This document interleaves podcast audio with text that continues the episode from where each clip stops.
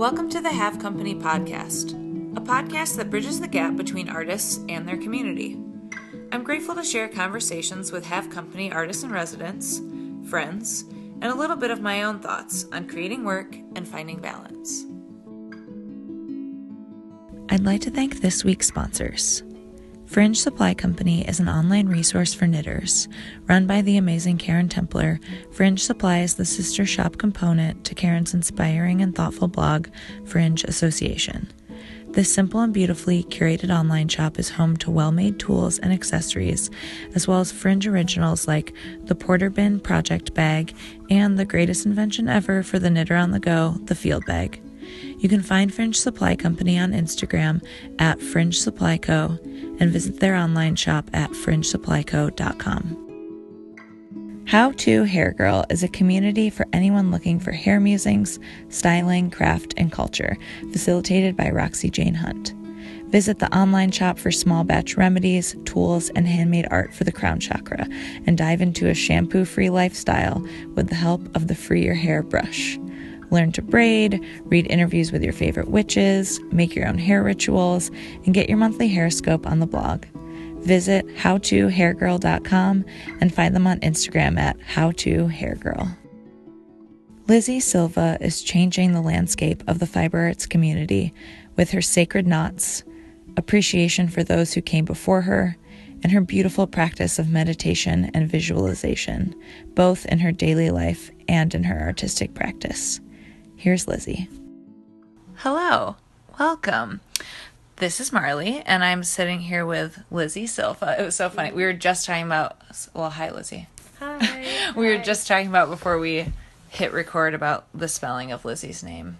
That is L I S E. Yes. And I just almost freaked. I just, and we were just talking about how it's easy to forget or something, but, um, S- Strange Portuguese spelling of a nickname that's really like an English name. So think L I Z Z I E, but yeah, it's L I S E in spelling. Perfect. Um, and Lise, we we we realized that we met years ago at Mercado Sagrado when you were vending there, and I was there with Rachel from Otherwild. Um, but yeah, I, How found you on. How was that for you? Like, just because you hadn't been to that event. Like, it, I mean, it's a new event. It's Yeah. still Yeah. only like a few years in, but like, Yeah. because you did. I mean, had you done an event, helped an event with like in California? Like, That was my first. Um, because I feel like it's so it was so California. it like, was so and- California. Yeah. I felt very like an out of place Michigan punk girl at that event. I was like, I forgot my floor length dress and straw hat at this event. I and my baby. I forgot my baby also. and uh yeah, and no judgment to people who wear those things and have really cute babies. I love them. But um yeah, it was an interesting I mean it was one of my first times traveling for, you know, to like vend at something and I I brought zines and different things that I carried at Have Company in Michigan, but it was mostly just like a I felt like a spectator of like a world that is like not my world for better or worse. But yeah, yeah. yeah, it was such a magical Malibu spot, and Mm-hmm. then occasionally this white horse would like ride past. I don't know if you saw the. You remember the white Mm-hmm, horse? So it's, it was like you're in a wonderland. It was a really such a magical place, and it's like a really amazingly curated event of just so many like really high vibe people and artists and craftsmen and Yeah. women and yeah food vendors and yeah it's it was it was my first time doing that event because I think it was only the second year but it was pretty amazing Yeah, that's also where I got to meet Liz from Mhm. Sister Spinster, Nick from Homestead, and Amber from pink light And those, you know, Nick and Liz especially became like two of my greatest friends. And it was, yeah, it was like a fun way to just like meet these new people who I'd like admired because you from hadn't even afar. thought about moving to the Bay at No, that point. no, Yeah, yeah, yeah. no, yeah, yeah. That at that point I was like deep. I was like deep Michigander, and uh, but was like happy to visit. Um, so yeah, Lise, you make these beautiful, colorful, and often perfectly beige and cream um, rope pieces that are macrame. Fall into? Do we use that word? no No, actually, we use. um, t- t- you you do a little own words. own words What is it? what is Um, it that you make in this world? so uh, like I generally just describe myself as a fiber artist Mm-hmm. and um, fiber artwear um, designer creator because I use different techniques and kind of created my own style. Mm, Um, mm-hmm. and I actually kind of created what I do based in opposition to macrame because, um, no, I don't mind at all. I, Right, there's right, no right. offense taken. Of Macrame course. is great, and um, if people characterize it as macrame, totally get that because Mm-hmm. it, that's a more visible style of knotting than what I do.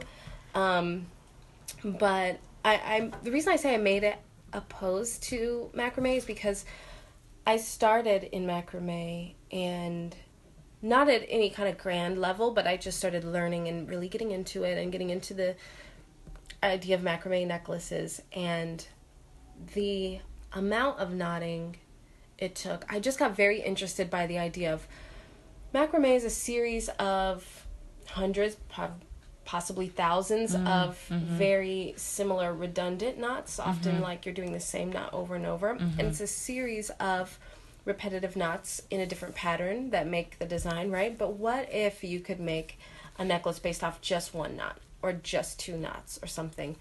And that really uh, drew my attention to Chinese knotting, and that was more the impetus of like how I got into this. So I kind of took elements of traditional knotting from some more necklace general construction ideas from what a lot of artisans did in the 60s and 70s with mm-hmm. macrame necklaces, but then I took Chinese knots, Korean knots, and got more into sailors knots and Celtic knots, and it just opened this whole door of like a single ornate knot as a piece of art instead of lots of tiny knots making up a pattern. Um, if that makes sense, I'm explaining. I feel like I've explained that better than I just did right now Yeah. but um but now I've moved away. When I first started, I did traditional knots, so the necklace was very centered in this knot, the meaning and history this knot has, and I don't think there's many, if any, knots in my current repertoire that are traditional. Now I create my own knots, so it's Cool. more like designing my own knots and then in describing myself as a fiber artist, I keep it general like that because I also use sewing as a technique and tassel mm-hmm. making and a very minimal beading and mm-hmm. so there's a lot of different elements and the exact and wrapping as well. Mm-hmm. Um, and so the exact style is kind of my own creation, which is just nameless, but it definitely descends from traditions of Chinese knotting, macrame, all that good stuff. What was the first? I mean, when did you like get your hands on rope? Like, where where were you? What? How did that even come into your mind? Mm-hmm. That's such a good question. Um, I would say like four or five years ago, I got very into like when I started to play with macrame. Before that, my focus in art had been illustration, using photography in different ways combined with illustration and stuff. And I, I felt like I was never. I feel like I was never able to feel good with my work at that time Hmm. in that medium. I just kind of felt like it was not expressing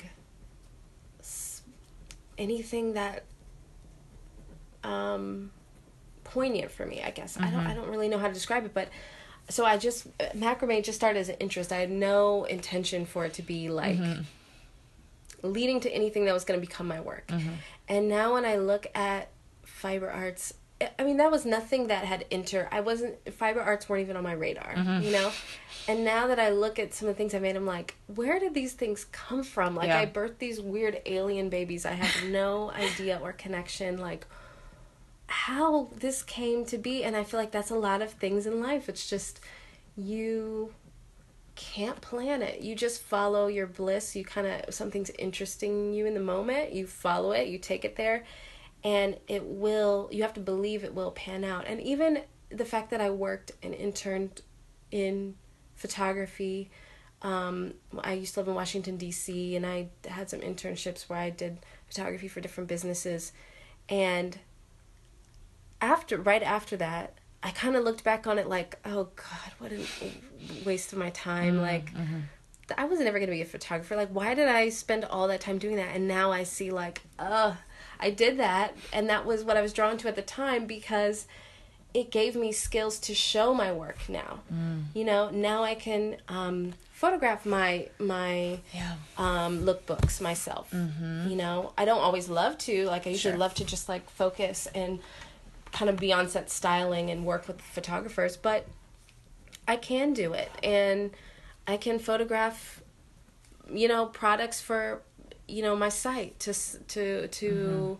to make them marketable. I can have good photos for my website and I kind of feel like some of the things that I've done in the past it's easy sometimes to look at as like well that went nowhere actually mm-hmm. it actually it was all part of yeah. building to where I am now, where I can harness these skills. And um, it took a while for me to get that awareness, mm-hmm, to like mm-hmm. appreciate mm-hmm. some of the things that seem like dead ends in my mm-hmm. life that mm-hmm. actually brought me to where I'm at. And it reminds me of like hearing something about Steve Jobs, how he was like obsessed with calligraphy at one point. Oh, interesting. And he's working on like computer stuff, but he he audited a college class on calligraphy, which mm-hmm. is like the most ancient like it seems like it's so disparate from computers like how could you possibly right. whatever combine these interests but what separated mac out from other types of computers is that he had the best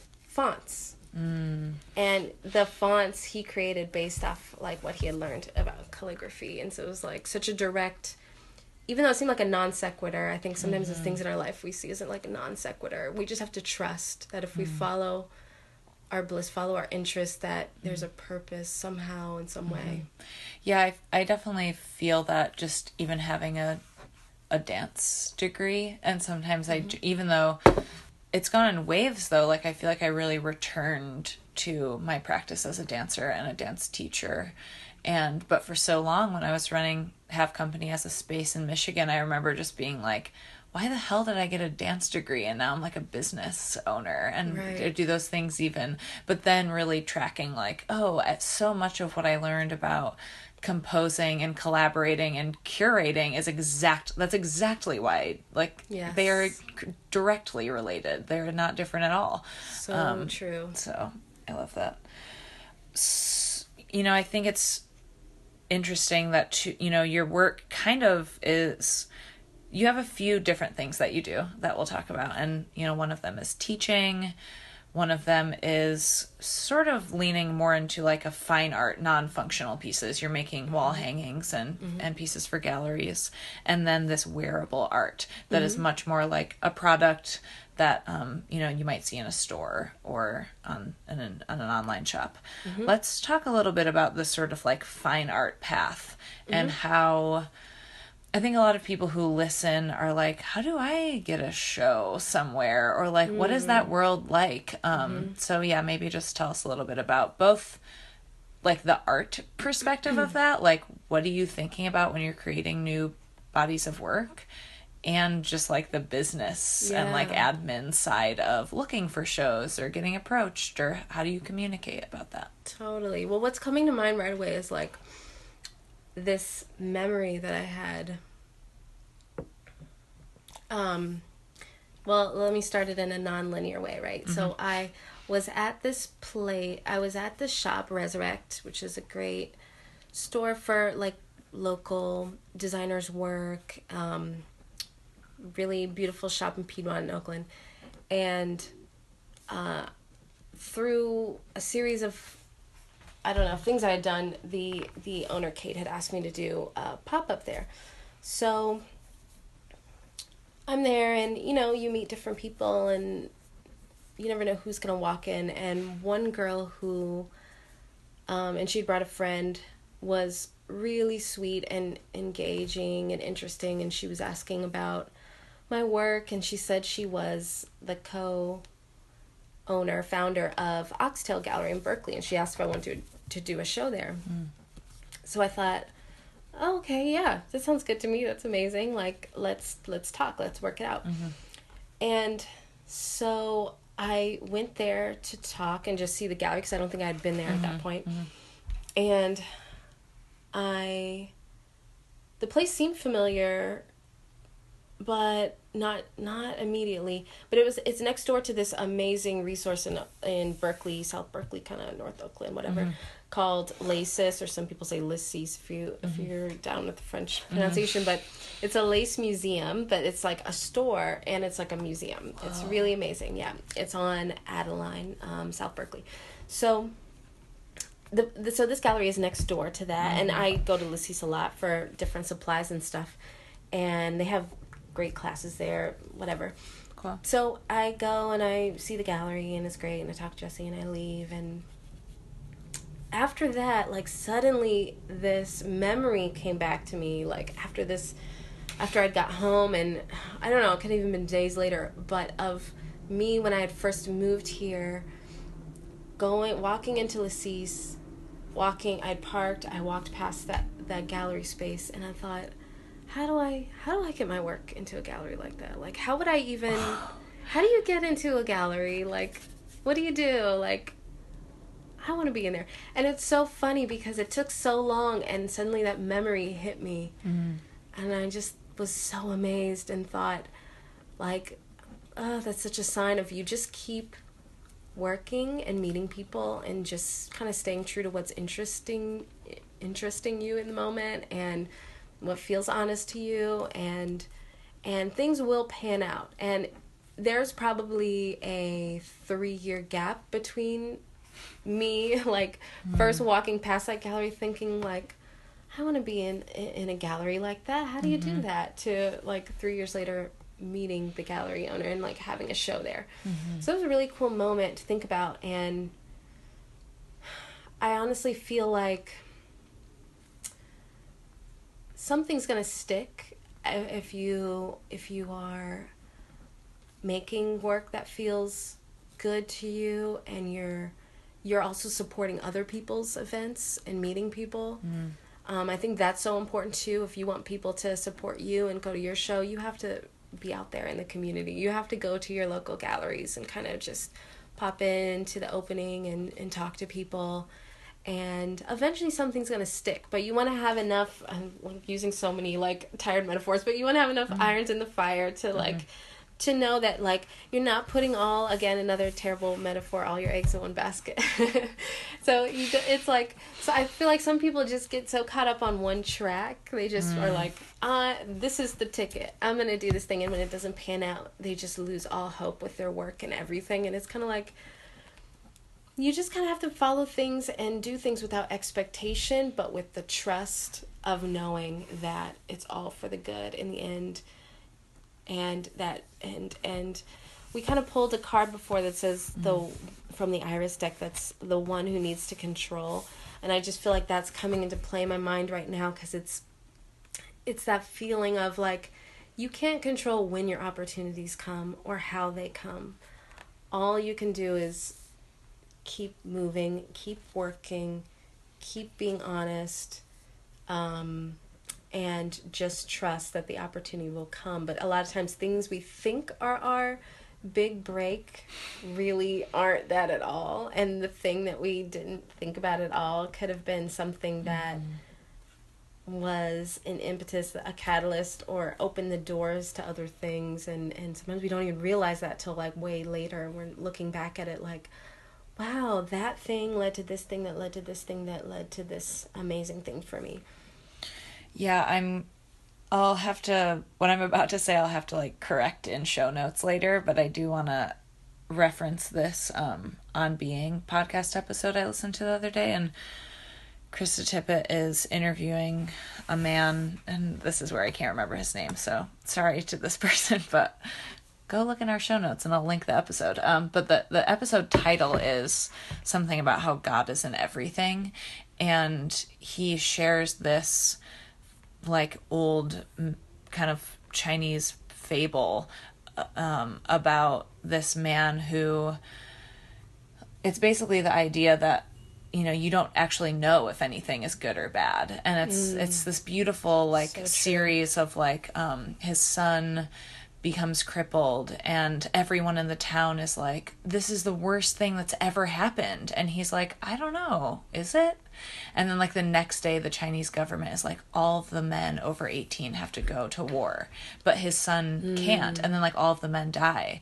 And so it's like you know these things that seem like blocks but then save us from hmm. something else or lead us to the next thing. And yeah yeah like Lise just said we pulled these cards from Mary Evans' beautiful iris deck and um yeah the the one who needs to control is definitely I think on our minds of just how do you go with the flow of the universe. Um, It's so it's it's a life practice, I think, is realizing that desire to control in yourself and while at the same time staying motivated and staying focused on your intentions, um, letting go. So it's it's that weird dance of like, you know, I, I want to relinquish control without um, without abandoning my motivation and my drive, you know, and it's just I feel like people just get into this thing of like the control is linked to your drive. Like if you can't if I can't control this, I don't even want to do it. You know what I mean? It's like if I can't have it my way, if I can't choose how this Yeah. happens, then forget it. And that's like I feel like a big part of why some people abandon their art practice is just kind of like they want so bad to have it happen their way um, when actually sometimes the way things unfold is actually better than you could have ever planned it and we were talking about all the different weird little interests and practices that I have in the, with the visualization thing. This is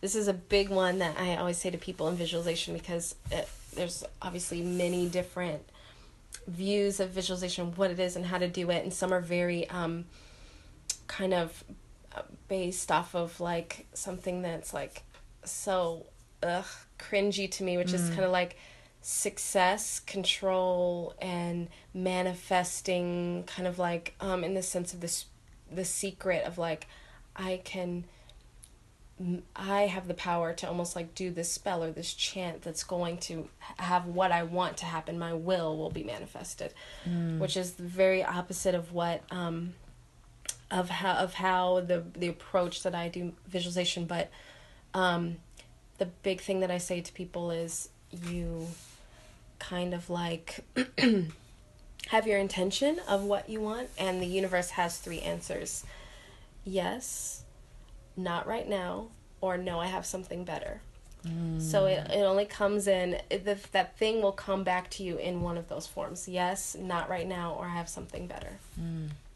yeah let's let's go there let's talk about your your visualizations and that's something that you that is an offering that you provide for people. Um yeah tell us about it. So I I think in general people have this conception, like I said, about visualization as like if I visualize this thing, like let's say I want to make more money, I'll visualize myself making more money and I'll make more money. Mm-hmm. But that might not be the thing that's right for you. Like yeah you could get into so many more problems having more money that mm-hmm. maybe you could lose it all. Maybe you mm-hmm. could make some really terrible choices. So, again, if the universe thinks that it's not right now, not yet, you're not ready, or no, I actually have something better, which is maybe less money, less problems, and a different life, maybe that's better for you. Um, but yeah, kind of getting people out of this idea that visualization is about control and almost like magic spell work, which it's not, but it's kind of like me- it's a it's a way of it has several different facets, right? So one is like reprogramming the mind.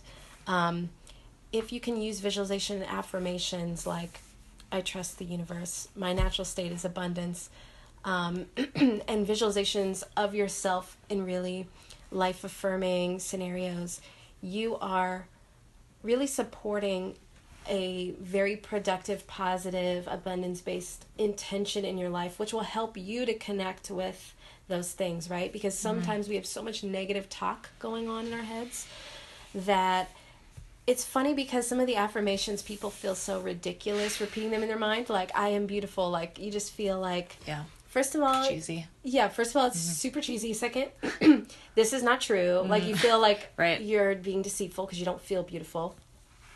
But when you actually think about your mind space it's actually occupied by a lot of messages like i'm ugly. I'm fat. Mm-hmm. uh, and, and they sound equally ridiculous if you say them out loud right? Mm-hmm but that's what's going through your mind. So why not counter it with the positive and at least support your growth and support your um, mental well-being right? So reprogramming your mind is a big part of visualization um, and also allowing using visualization to allow your higher self to speak to you right? So your higher self is kind of the more quiet voice in meditation. We would say like the observer the watcher within that is kind of like a little bit detached but in a very healthy way um, and a very calm voice within you but a quiet voice that we usually kind of um, what what's the word? We kind of stifle with all of this stimulus we have going in the outside world and the ego mind and all that so we're trying to uncover and just allow a space for that higher self to to speak. And in visualization, you're opening that space and you're letting go, you're relinquishing control, you're um, you're moving out of your editor mind. I call it the editor mind because it's like that's what your ego and your rational analytical part of your brain is doing all the time. It's constantly editing and critiquing and checking and this is something that can stifle creativity, right? Mm-hmm. You don't mm-hmm. want to like edit a document before it's even written, right? So we're allowing this observer space to take over instead of the editor. Um, and within that, you you you can do a multitude of visualizations that allow the higher self to speak in just allowing d- different visuals to come up in a scenario. For example, one of the most famous ones that I really love that's also in the iris deck is the pink bubble technique. Mm-hmm. And this is something anybody can do and it takes like 2 minutes maybe, right? Cool. So, when you're laying down, you relax and you focus on your breathing. You imagine that um, a pink bubble is a symbol and a beautiful um, a beautiful acknowledgement of love and passion and desire. Um, and first, you start to visualize yourself holding something in your hand that you that you want or that you love. Right? It could be a person. It could be a thing. It could be an activity. It could be an object. Even anything you want. Right? and you just look at that thing with such love and you wrap a pink bubble around it. And then when you're ready, you release the pink bubble with the thing in it, and you just watch it float into the universe until it completely disappears, right? It floats into the atmosphere. And you feel those feelings of love, but also letting go, surrendering, right? And you just kind of acknowledge it and say to yourself, this or something better will come back to me. so in doing this, you, you do that with uh, maybe a few things or a few people or a few objects, and you just kind of engage in acknowledging your desires, acknowledging your passions, and at the same time practicing surrender and letting go. Um, and your higher self is at work because this is where you kind of suspend the editor, right? And you're in the observer phase because you just allow things to come up, right? That thing mm-hmm. that's going to appear in your hand that you love so much or you desire or you want in your life is just going to appear. And that's your higher self showing you, you know, because I think sometimes we think we want certain things and we think we are a certain way or we really love certain things, but there are other things that are more of a passion that we don't always want to acknowledge that we don't allow it to come to the surface. Um, and sometimes we stifle things that we really are passionate about because we're like, oh, this doesn't really have a place in my life. This isn't this isn't part of what I'm doing right now, or you know, whatever excuse or reasoning you give. Um, and so when you do a visualization like that, you just let things come up and you just acknowledge them and they may seem kind of crazy but um, but it's a way for you to connect and listen to that higher voice i feel so tingly and calm now mm-hmm. listening to all of that um, so when you're so you are guiding people in mm-hmm. that people can come to yeah, you. Yeah, let me say so basic. This is the boring part, but I am interested no, in like what do we email you? How do I how do yeah, I get the full. Lise experience? Because I think it's this is it's so cool to hear you talk about it because there are things I know but I'm like hearing it in a really different way right now where I'm like, mm-hmm. oh, or I kind of expect I don't have to work for it. I'm like, I know how to like make myself feel better. And I'm like, oh, maybe I actually have to like take time mm. to actually literally visualize something different or letting something right. go. So visualization is like you're you're taking responsibility for your mind space, right? Yeah. That's huge, right? I have not been taking responsibility for my mind space. So if we want something, but are, we're allowing all this stuff that's counter productive, counter, um, actually destructive to that thing that we want, how could we possibly have a chance at getting that thing we want, right? Mm. And so when you take responsibility for the thoughts that come in your mind, um, it can change everything because it's not just, and I really want to emphasize, it's not like just weird. Um, for the people who are more science minded, it's not just weird voodoo stuff. It's kind of like you are you are supporting and acknowledging your intentions and desires, and that will put you in a completely different mind space to do the things you need to do to attain them, right? Um, whether it's seeing opportunities, because how many times have, like, I think this is such a good analogy, even though it's a little bit weird, but like when you learn a new word and then you start mm-hmm. seeing it mm-hmm. everywhere, mm-hmm. Mm-hmm. you know, it's kind of like, until you are in the right mindset. Sometimes you can't even see the opportunities that are good for you, or you aren't take you're not motivated to take the steps because you have so much like negative, evil stuff weighing your mind down, right? So what I do is, um, and people can email me, and there's also in my shop, there's like a little listing for a meditation session, which they can get for themselves or somebody else. But basically, we start by um, I kind of do a little mini class on what this is and how to do it. Um, and you know, some people already experience it. We kind of breeze through that, but just kind of like how you were saying, where you're mm-hmm. kind of aware of these things, but then sometimes you need little reminders of like mm-hmm. how to get into the mindset. And then now I use mostly um, Oracle decks to guide the the the visualization, right? So we talk about your situation.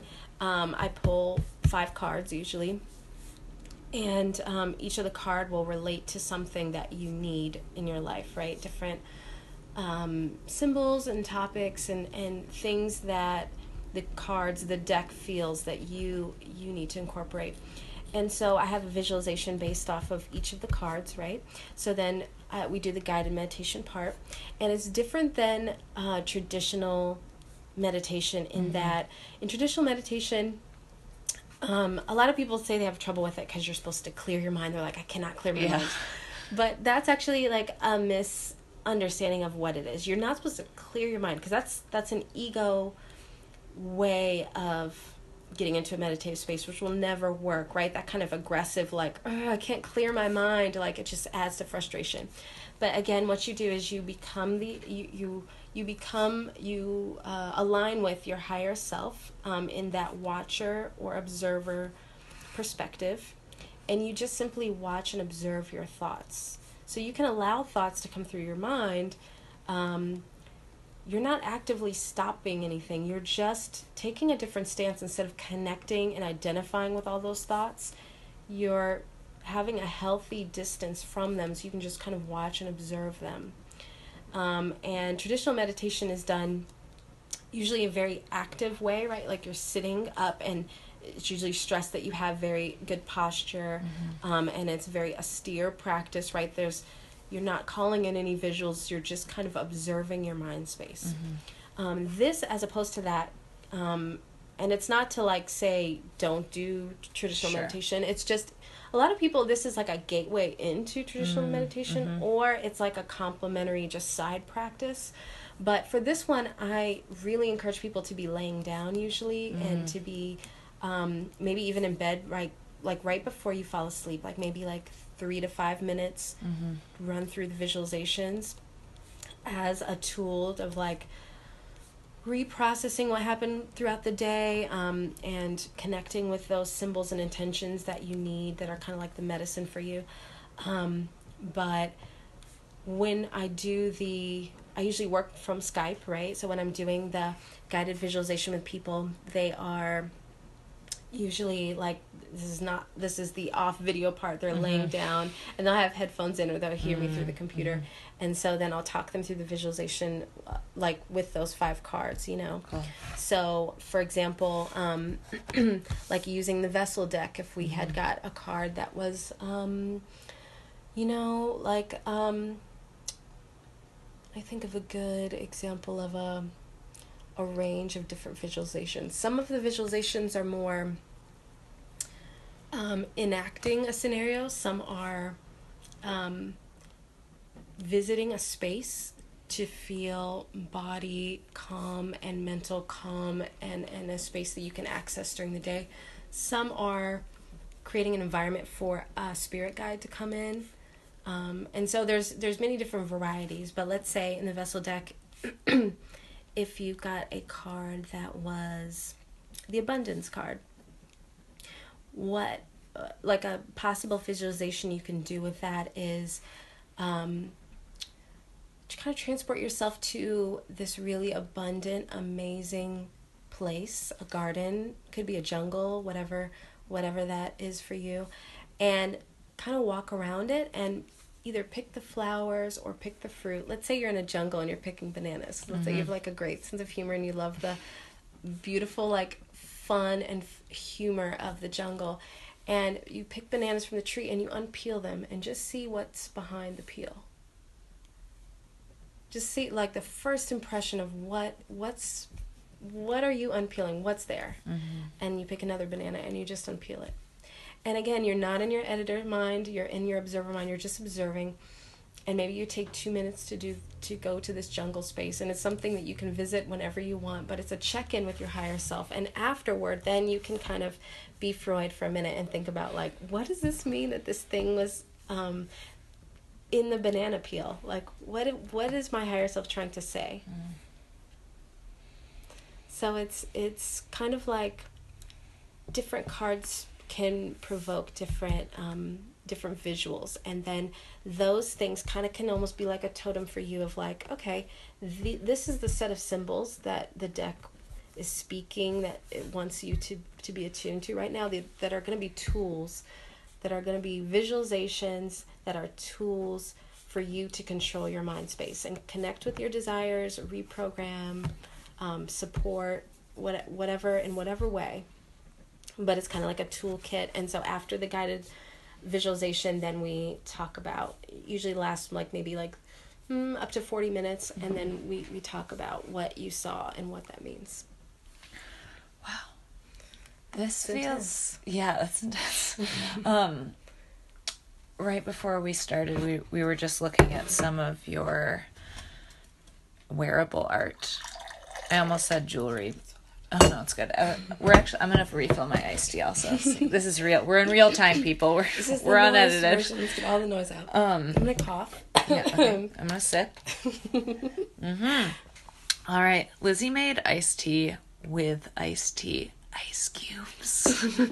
so if you want to file that under a thing that you should do. Um, but we were looking at your. It's interesting too because I just I almost said jewelry and then was like, it's not jewelry, um, because it you know I kind of like put put this piece on and was like, whoa, this is not even wearable art. This is not jewelry. This is like a true like protective you know talisman that i'm i'm wearing and it's so awesome to hear about your visualization practice and meditation practice and it's also tied in no pun intended to your um your workbook your beautiful beautifully illustrated um book about about making sacred knots and um yeah talk talk to me a little bit about how the the practice of meditation visual, visualization informs mm-hmm. what because it obviously for you know we can put together it's informing your wall pieces and your wearable art but really with the wearable art it's so you're making these pieces that feel even just when i put it on my body i was like wow there's so much in this, you know, between the choices that you're making in the colors and the choices you're making in the knots. So yeah, just talk about that intersection. Yeah, bit. no, that's a great point because I really, I didn't think about how analogous they are until right now. Um, because I guess as I was talking about the visuals, I'm talking about you know symbols that are can serve as tools for changing your life or supporting your life. Um, and the necklaces actually see the same way. It's funny, I'm just like making that connection right now because the knots are all very symbolic. Mm-hmm. And so that's why I love more than making the average kind of everyday piece, making the ceremonial pieces because they really are such a um, symbol of something powerful that you may connect with and um, looking into knot histories particularly being influenced by um, chinese and korean knots um, but also sailors knots and, and also celtic knots um,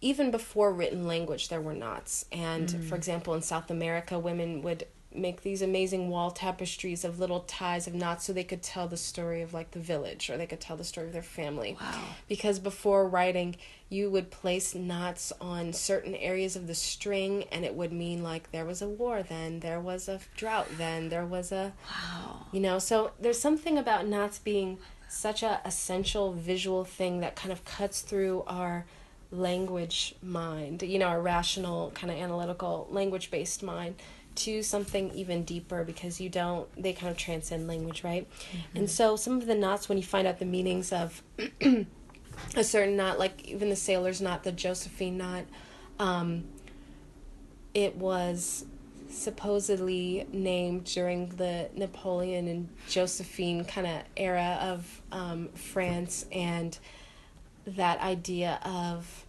sailors being away from home, maybe longing for a part their partner that they left back at home, making these knots, which the Josephine knot kind of looks like an embrace.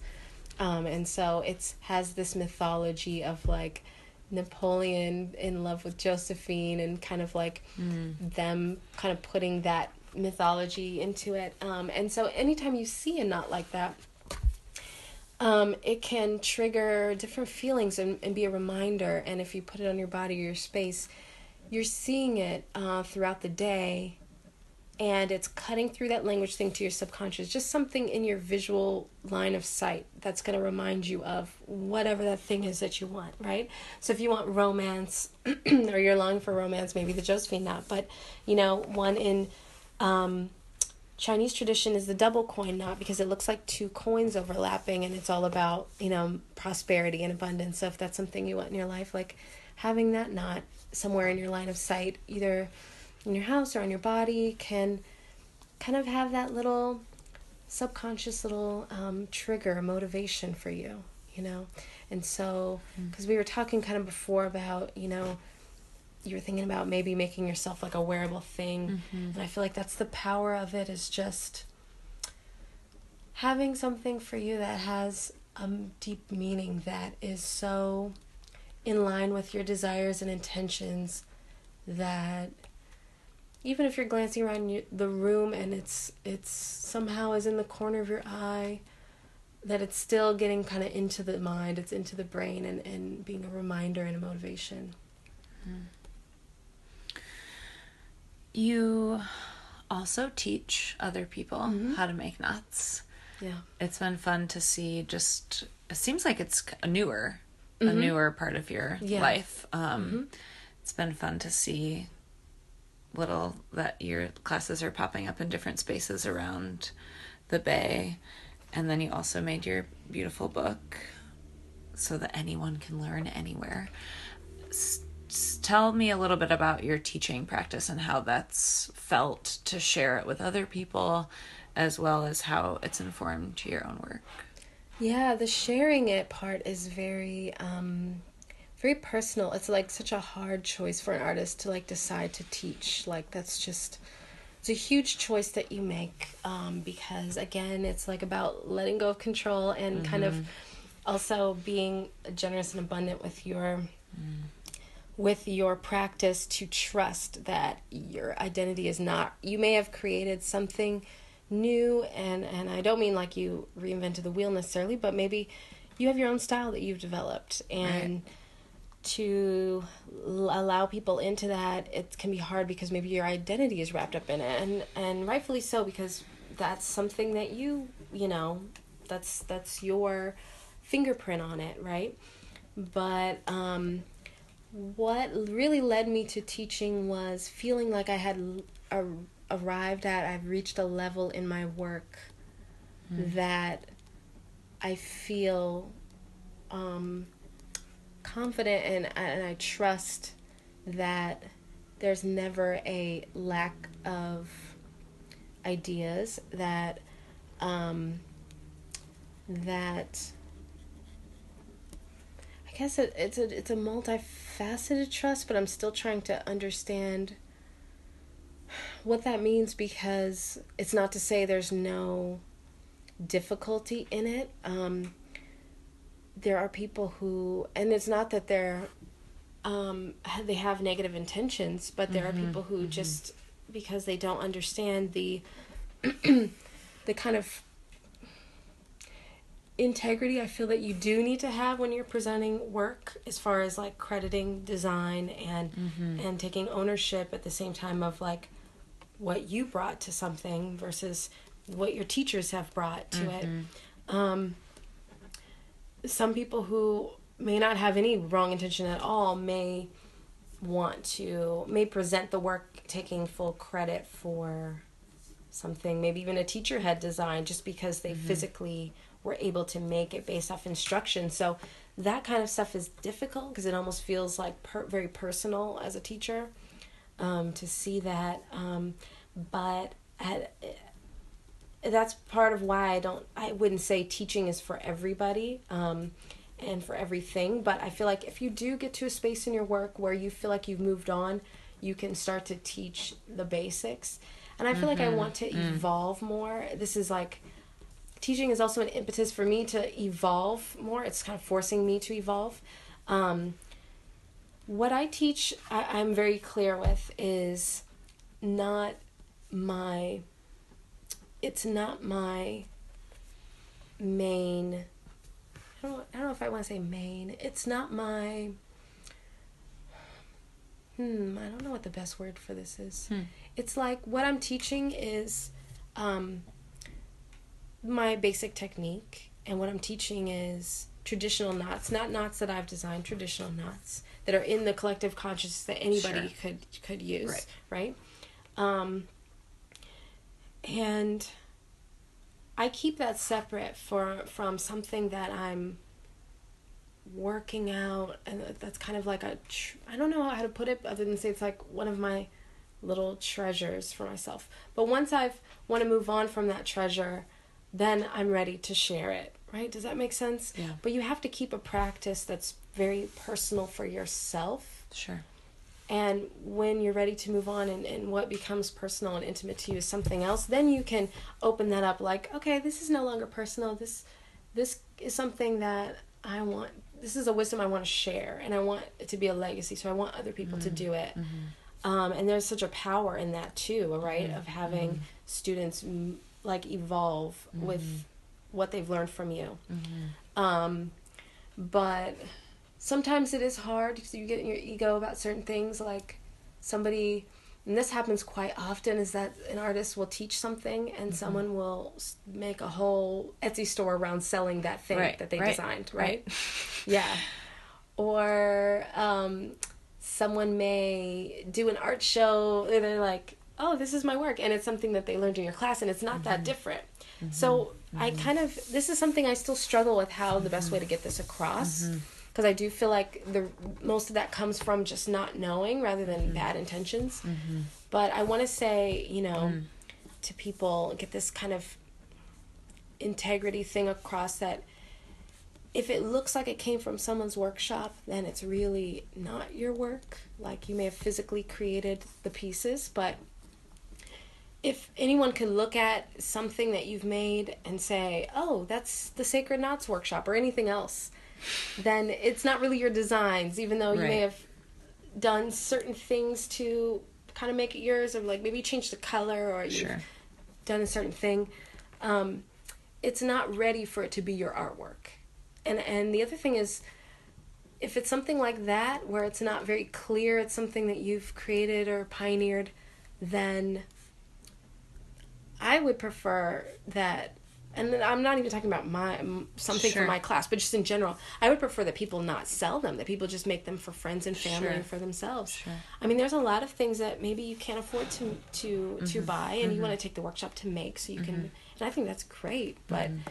you know, when it gets into selling and representation or misrepresentation in that sense of a design, or sorry, my voice. Um, something that it's too clearly attached to your teacher, Mm-hmm. right? Practice it and keep working with it until it becomes something that is identifiably Yours. unique as you. Yeah. Yeah. And so and so that I just take that point of view of like you're not ready to open that Etsy store yet. Mhm. You know? Mhm. Keep working with it until Mhm. you can find your own style. And it may take a long time. Um, but but yeah, again with my class I feel like I moved into different areas where I want to teach the basics. I want people to get into knotting. I Mhm. want them to learn. Mhm. And a lot of what I teach is teaching traditional stuff that's not mine. It's the collective right, consciousness right, for us all right. to, you know. Right. It's kind of like if someone you're you're if you're learning something that is someone's design who's living, that's that's where things get sticky as far as you selling it or presenting it as Mhm, your work. mhm, If this is from our ancestors, you know, Mhm. I feel like that's what they want us to to to work with it, to Yeah. to even copy it to learn. Yeah. And copying is a great way of learning Yeah, something. Like yeah, and- and that's yeah. but that marks a beginner versus like Right. Yeah. someone who's evolved and created their own and has their own perspective, I guess I'd say. Yeah. Yeah, I mean, I think I'm always thinking about that. I feel like a huge part is this like abundant, like how do you act in abundance, but also simply protect Mm-hmm. not only your work as an artist, but just as a business. And it's like Mm-hmm. feels hard to think about that side of it. Or, um, yeah, I've talked to like a few friends who do work like moon work, Mm-hmm. ba- like either teach classes around the phases of the moon or, you know, or how to manifest using the phases of the moon. And you know somebody takes one of their classes and then develops a really similar class. And i've mm-hmm. i've i mean it's hard i mean it's it's a it's the same thing. Like i got a dance degree to learn how to teach dancing from dance teachers you know and mm-hmm. that's mm-hmm. kind of the point. But it is i feel like i definitely am always trying to to be like okay where am i pulling all these things but how can i make sure that this is like marley's class and and not teaching it until i feel ready to have it Yes. be different enough And um, also having people realize that when you're teaching a class, it doesn't mean that they can now copy everything that you do. Right, right. You know, so if I'm Right. teaching this certain style, Yeah. that doesn't mean that you should be able to pilfer through my site or Instagram and just start right. trying to copy everything to resell or to present. Like, right feel free to use the stuff that I'm teaching. right But that's not a license to Right. You know, um, copy and copying. I, I put this in the book. Copying is essentially soulless. It's a Right. great tool for Right. learning. Right. But you're not. You know, you're not helping the world. Right. Like you're not Right. presenting a new perspective. You're not innovating by copying. Yeah. You're just. Yeah. It's purely making money or ego boost. You know, unless you're not making money from it, you're learning from it. You're Right. you're giving credit where credit's due. Right. Then it's a great tool as a student. Right. Yeah, I find sometimes I feel detached in some ways as someone who I generally only make quilts for myself or uh, you know, for friends and te- and teach it in a way that's so like uh driven by wanting to make this crash course in how to make a blanket essentially. And um I don't think this episode's going to come out in time for people to hear this, but my my like original teacher Eliza Fernand is teaching in Oakland I think next weekend. Um, it's at the end of March. This won't come out till April. Um, but yeah, I like want everyone to go take her class because I'm like, if you want to get better at like these other parts that I like rushed you through, like you should go and learn from my teacher about patchwork and how, like, yeah, how do we like support our co-teachers or like the Yeah. people we learned from if it's like some you know direct enough um you know like i tell everybody to come to the dance intensive i go to every year because i'm like if you like what i teach you'll love what my teachers taught me Yeah. you know and how do i I love that. you know pay that respect but And and I think there's also a big delineation between there are people who are just teachers, and I don't say just to minimize Mm-hmm. right all, right but I what mean they do. that's their practice Right. is teaching, and they invite you to possibly even copy their you know certain people's perspective is sure it's all for you to do that into into they don't mind if you open a shop based off what they Right. taught. Like and that's fine. Right, that's right. perfectly fine. But when some when someone's a teacher and they're not okay with that because like let's say they're they have thing part of their living to be able to teach mm-hmm. is to sell mm-hmm. Mm-hmm. this i just think that when students cross that boundary you inhibit the art community mm. because sharing is based off trust you know? And if people feel that they aren't respecting your boundaries as students uh, you know they aren't respecting your boundary as a teacher um, it's gonna make people not want to teach. Because i have many friends and acquaintances who are like oh i got i would never teach because too many people are you know stealing or you know Right. whatever right um, and so it's inhibiting because if they didn't feel like that, they would share the technique. And so that's a little bit sad to me, and that's um, a repercussion. And, and I and I really disagree with the people who think that um, you know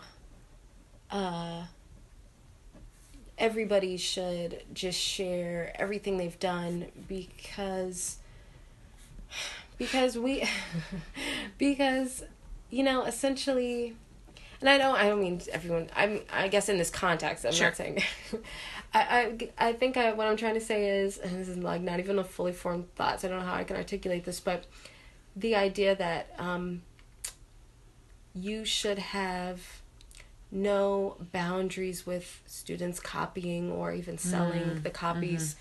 In that sense of everybody every artist should just share all their techniques yeah. because we look at history like people like some of the artists in part of motown who've Mm-hmm. changed global music culture and died impoverished and nobody cared at Mm-hmm. Right, the end of the day right, you know uh, you have to have boundaries in place and and and you know to to say that to criticize an artist who is wanting to make those boundaries intact and speaking out against people Mm-hmm. stealing or copying mm-hmm. to to try to take them down or speak negatively or mm-hmm. like they're greedy or mm-hmm. selfish is I think coming from a place of privilege of someone who doesn't understand the experience. Right. You know. Yeah, I mean, I- I think I, you know, we were just talking about her before, but Meghan Shimek really comes to mind as someone who I feel like has found a way to like. I mean, she literally just teaches almost exactly how to make her weavings. You know, her like big, beautiful roving weavings, and I think she's just found ways to exactly like make it really clear to her students, like. I'm showing you how to do this. Like, don't make what I make. Uh, maybe But she's she lucky to. doesn't do do that. She's we've uh, talked Oh, yeah, about yeah. this before, Yeah, and please, she's yeah. she does delineate like I'm teaching a certain style, Sure. and I don't teach the style That that's I my actually primary. make. Cool. Yeah, yeah, yeah.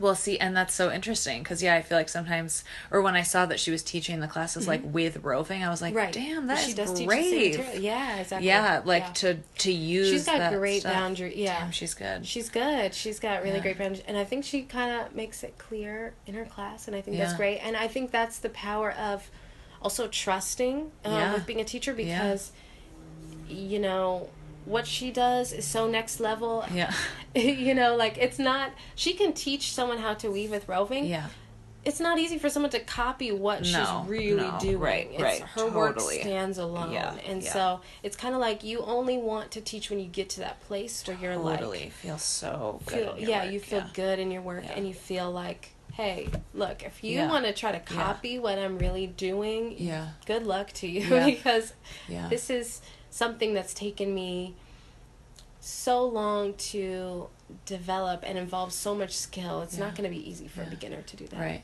Well, and I feel like just what you had said, you know, I've gotten to watch Meghan now for years develop her style and what she does. And I feel like when she, as a teacher, like it has ma- pushed her to make her work continue to get like mm-hmm. weirder and cooler and mm-hmm. bigger and, Yeah. you know, and sculptural and like, yeah, it's it's incredible to have that intersection if you can do it with trust and boundaries and mm-hmm. abundance and like that dance of all the things. Totally.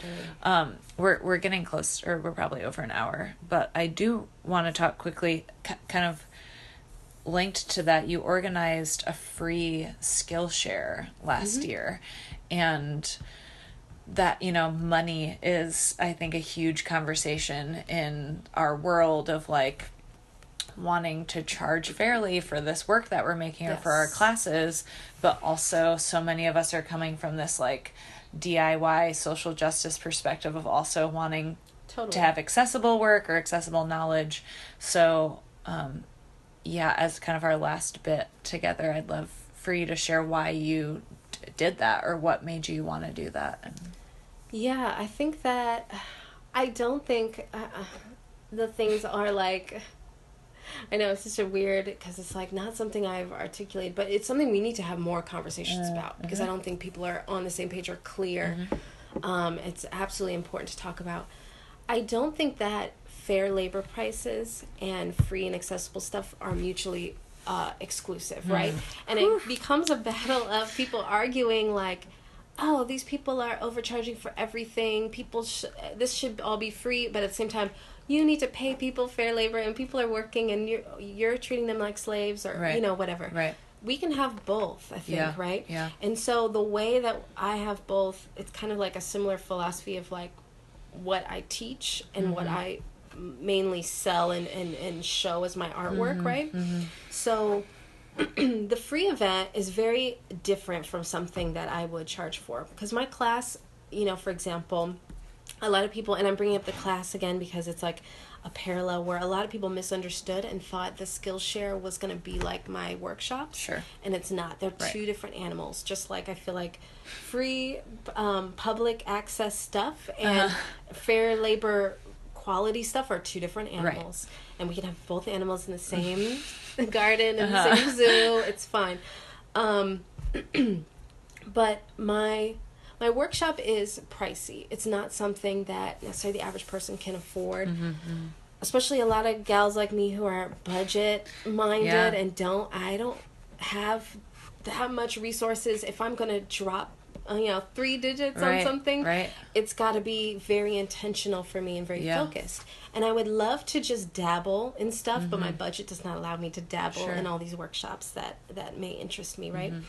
So the reason why my workshop is so expensive is because of not only fair labor but the materials you're getting are at least fifty dollars worth of just just Mm-hmm. Right, the materials, right, right? right.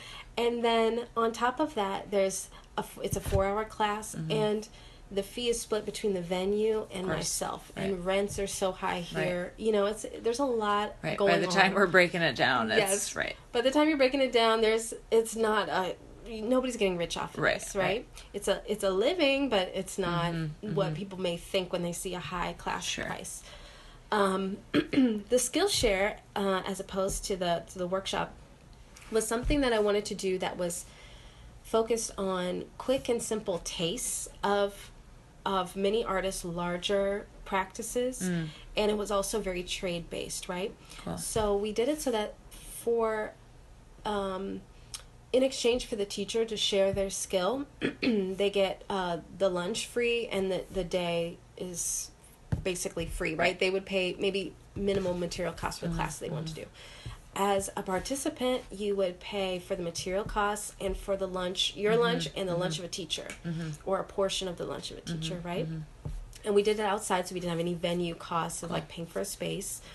Um, and we we kind of carved it up as like little mini 15 minute to generally hour long little tastes of what people do that's not a substitute for going to one of their workshops it doesn't take Right. money out of their pocket in that sense um, of their bread and butter of teaching it kind of gives you a peek into a practice and it's a way for you to kind of dabble but without having to pay all the money and in exchange in gratitude you're you're paying for a teacher's lunch right Cool. um, so it, it was really great but it was it was hard and it was my Mm. first time doing that and i understood why and and i hope people understand Yeah. because I, I didn't fully understand but i hope people would understand why people do charge to even set up something like Yeah. that because the amount of administration i'm just gonna like throw that term out there in quotes of me setting that up of working with like eight different teachers Yeah. schedules yeah. like Yep. all the messages from people who wanted to participate and setting up the Mm-hmm. thing on the side and promoting it and that's hours and hours of work and then gather like the lunch making the order and picking up stuff and you know dealing with texts of like somebody's sick or somebody's Right, this right. and the material fees you know it's it's a lot it's a lot and and I learned from that because I did such a mega one for the last one that was like such an all day thing. I want to say it was like eight hours and it was so many Yeah, teachers and it was um outside on like a rare hot day so that Yeah. made it rough too. Yeah. I would do it again. I would just do it very Mm-hmm. Yeah, short and abbreviated. It's more yeah, simple version. Yeah. Beautiful. Um any last thoughts? What's next? What are your next? Oh, do you have like big projects you're working on or looking forward to doing? So I have a show in April. Nice. Um, I think it's April thirtieth. Yeah, April thirtieth is the. Opening um, at Red Poppy Gallery in the city. Um, nice. Yeah, it's That's where really Zaina cool- works. Yes, exactly. She's the one that yeah, hi Cool. Um, she's the one that um, I think suggested me for for that. So it's really exciting. Cool. Yeah, she's an amazing um, musician, and it's gonna be a little bit different work. So I'm really Cool. excited about that. I want to create like a more otherworldly kind of alien feeling space with the knots and Yeah. using this really really wide cord Yeah. um, and what else is next? Um, so funny because time flew so by so fast. that I don't feel like uh, we ta- what we talked about. I'm like, how does that? But this is again back to like Oh, yeah. controlling. Like, Jump how does this all? Yeah. how does this all like represent? Like, hmm, I don't know. Like, I think a big project for me that I've been pretty quiet about, but I, I want to talk about more is the fiber arts um, uh, kind of research studio visit thing that we, we talked about a little bit Mhm. before of really spotlighting the female fiber artists that came before um, from the 60s and 70s who innovated and created the basically the genre of fiber arts as we know it, but get very, very little recognition um, because fiber arts is very sidelined as women's work or female related um, genre within the arts community. So I don't think they're given their proper due. And so I'm starting, I'm kind of putting together through artist interviews and studio visits um, a site. Uh, Janet Lipkin, Jean Cacicedo, and a bunch of ladies of that generation specifically, but then also the descendants, I'll say, of, of them, which is more my, my generation. Meghan Shimek is like a good example Mm, too. um, of people that may not even be uh, aware of their work. They may or may not be, but when they see it, they realize that they're part of a legacy that Yeah. maybe they don't even realize. Yeah. Um, so yeah, that's a huge. That's a huge um, ongoing, I guess, thing for me, and I'm hoping to get that like really launched the site up this by the summer. Um, and I'm super excited about that. Um, what else? Trying to do more visualization classes. I think in LA, um, Mary from Spirit Speak and I are doing a little pop up tour first week of May in LA of like, but more workshop focused. Like, Nice. yeah, she's she hasn't done tarot classes in a while, so she's like Cool. kind of getting into that again, thinking Uh-huh. about teaching again Nice. and um, I have a class in Ojai on May 6th, so it's gonna be part of this whole like little LA tour. Awesome. Where's your Yeah. class in Ojai? Uh, Cattywampus. Cool. You know the place? I haven't been, but It looks amazing, That right? looks I haven't awesome, been yeah. either. Yeah, and I love Ojai. I haven't been. There's a good cr- crew of Grand Rapids folks who all live there. So really. Oh, is that Yeah. where? That's where Sally is. Yeah, I thought so. yeah, I and think and Jeff Halstead, who started this incredible roaming artist residency called Cabin Time, Cabin time. lives okay. there with his partner. Sarah. Yeah. Amazing. Wow, lots coming up. Lots to do. Lots to do. Cool. Well, and that's awesome. I mean, I'm definitely inspired by.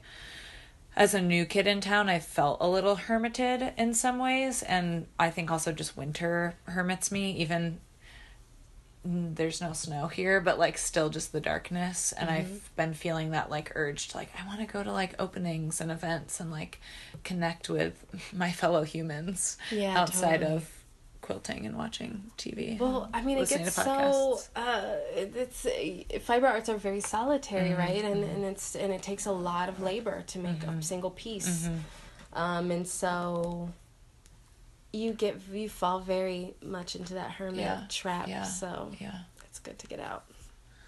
Cool. Thank Thanks, you, Lise. Thank Yeah. you, And thanks for everyone listening. Um, Lise, places we can find you on the internet. Tell us what are your Uh, what are your Instagram is my main my main boo. Uh, I don't really do. What's like, your Instagram handle? So it's um just my name put together like L I S E S I L V A Lise Silva, Nice. and my site which is again just my name dot com LiseSilva dot com, and I think that's it. That's Cool. those are the, my two main Yeah, main hangouts. cool. Go find Lise there. Read the show notes, and see you later. Bye. Thanks again to Lise for opening up to us and sharing her knowledge and her beautiful story. Thank you to everyone who tuned in today and listened. Thanks to our sponsors, Fringe Supply Company and How To Hair Girl. You can listen to all 55 episodes of the Have Company podcast at have-company.com slash podcast or subscribe on iTunes. If you're interested in sponsoring an episode or doing a giveaway, email havecompany at gmail.com. And I hope you go to the podcast page. You can learn a lot more about Lise and our sponsors. We try to link different things that we mentioned in the episode so that they're a little bit easier for you to find and track down later. Again, thanks for listening. I'm your host, Marley. You can find me on Instagram at Have Company, and I'll talk to you soon.